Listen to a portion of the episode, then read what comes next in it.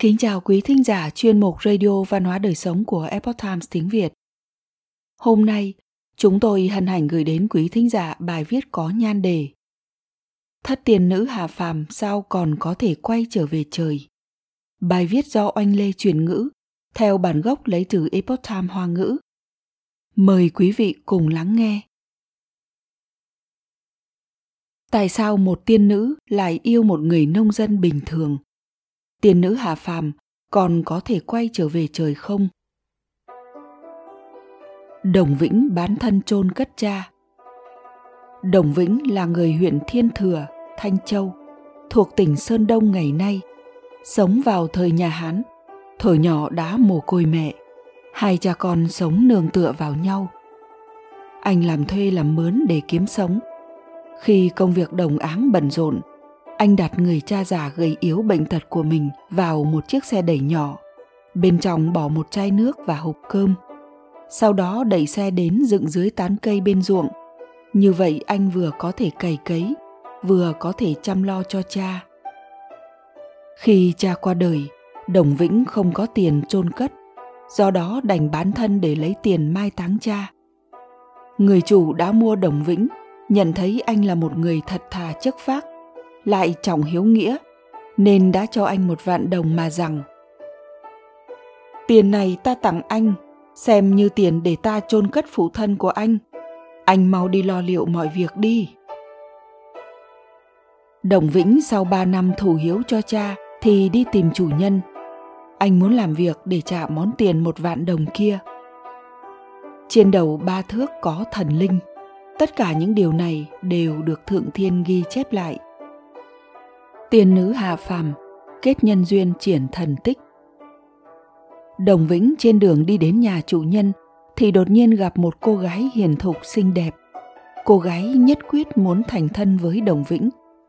Đồng Vĩnh nói, tôi là một kẻ nghèo sơ xác, lại sắp làm tôi tớ cho người ta. Nàng lấy tôi chẳng phải thiệt thòi lắm sao? Cô gái đáp, tôi nguyện ý lấy chàng sẽ không vì chàng nghèo khó mà cảm thấy xấu hổ.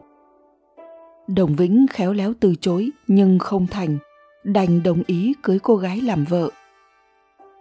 Vào thời trung quốc cổ đại, hôn nhân phải được cưới hỏi đàng hoàng. Không thông qua người mai mối thì không hợp với lễ tiết. Do đó, cô gái bèn nhờ cây cổ thụ bên đường làm mai. Đồng vĩnh nói, cây không biết nói làm sao có thể mở miệng được. Cô gái đáp đại thụ không nói được thì mỗi người mỗi ngã. Đại thụ nếu nói được thì nhân duyên thành tựu. Nói rồi hai người cùng lễ bái. Cây cổ thụ vì cảm động trước tấm lòng hiếu nghĩa của đồng vĩnh nên đã thật sự mở miệng nói. Nhưng không ngờ vì quá xúc động nên đã nói sai một chữ. Thay vì nói trăm năm hòa hợp thì lại nói thành trăm ngày hòa hợp. Do đó, đoạn nhân duyên giữa Đồng Vĩnh và cô gái chỉ kéo dài vẹn vẹn có 100 ngày. Sau đó, Đồng Vĩnh đưa vợ cùng đến nhà của chủ nhân.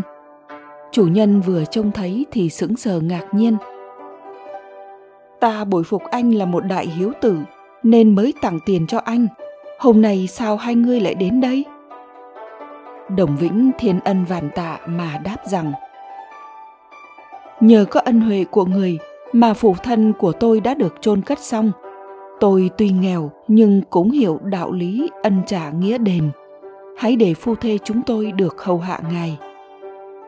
Người chủ hỏi, vậy vợ anh biết làm gì? Cô gái đáp rằng biết dệt vải. Người chủ nói, nếu vợ của anh có thể dệt cho ta một ngàn sấp lụa mịn, thì có thể trừ vào số tiền mà ta đã cho anh rồi hai người có thể ra về. Sau đó, người chủ sắp xếp cho hai người hai căn phòng, một phòng dùng để ở, một phòng dùng để dệt vải. Cô gái ban ngày không làm việc. Tối đến khi mọi người đã nghỉ ngơi thì cô mới bắt đầu dệt vải. Nhìn cô phi thoi dệt vải, sợi dọc sợi ngang xen kẽ nhau, trong nháy mắt đã dệt thành tấm lụa thượng hạng với hoa văn và hình ảnh vô cùng đẹp mắt. Chỉ trong vòng 10 ngày đã hoàn thành xong một nghìn tấm vải lụa một cách thần tốc, sáng rực rỡ đẹp vô cùng. Cả người chủ và Đồng Vĩnh đều rất kinh ngạc. Sau đó, Đồng Vĩnh và vợ cùng nhau trở về nhà. Tiền nữ không động lòng phàm, giữa thanh thiên bạch nhật, cưỡi mây bay về trời. Trên đường trở về nhà, cô gái đem đầu đuôi sự việc nói với Đồng Vĩnh. Thiếp vốn là chức nữ ở trên trời, xuống đây kết duyên cùng chàng là bởi vì chàng thật thà chức phác, lại hiếu nghĩa nên đã cảm động đến thiên đình. Thiên đình mới sai thiếp hạ phàm giúp chàng trả nợ. Này thiếp đã hoàn thành xong sứ mệnh của mình, không thể tiếp tục lưu lại nhân gian nữa. Giờ đây thiếp phải quay trở về, chàng sau này hãy chăm sóc tốt cho bản thân. Lời chưa dứt thì mây mù nổi lên khắp nơi. Đồng Vĩnh tận mắt chứng kiến vợ mình bay lên trời. Quả thật tựa như tiên nữ vậy.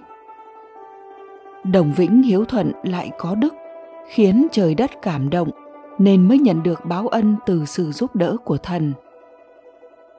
Tiên nữ theo lệnh hạ phàm, chờ giúp Đồng Vĩnh trả nợ để không vi phạm lẽ thường ở nhân gian, đêm đến âm thầm triển hiện thần thông. Tuy nhiên, duyên phần đã cạn, hôn nhân cũng kết thúc.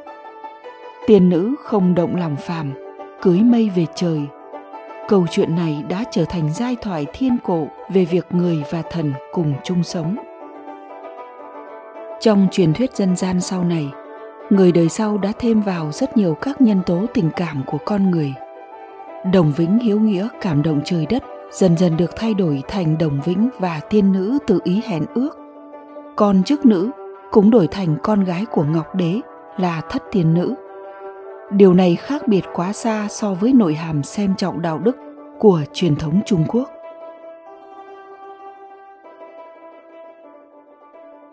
Quý thính giả thân mến, chuyên mục radio văn hóa đời sống của epoch times tiếng việt đến đây là hết để đọc các bài viết khác của chúng tôi, quý vị có thể truy cập vào trang web epochtimesviet com cảm ơn quý vị đã lắng nghe, quan tâm và đăng ký kênh Xin chào tạm biệt và hẹn gặp lại quý vị trong chương trình lần sau.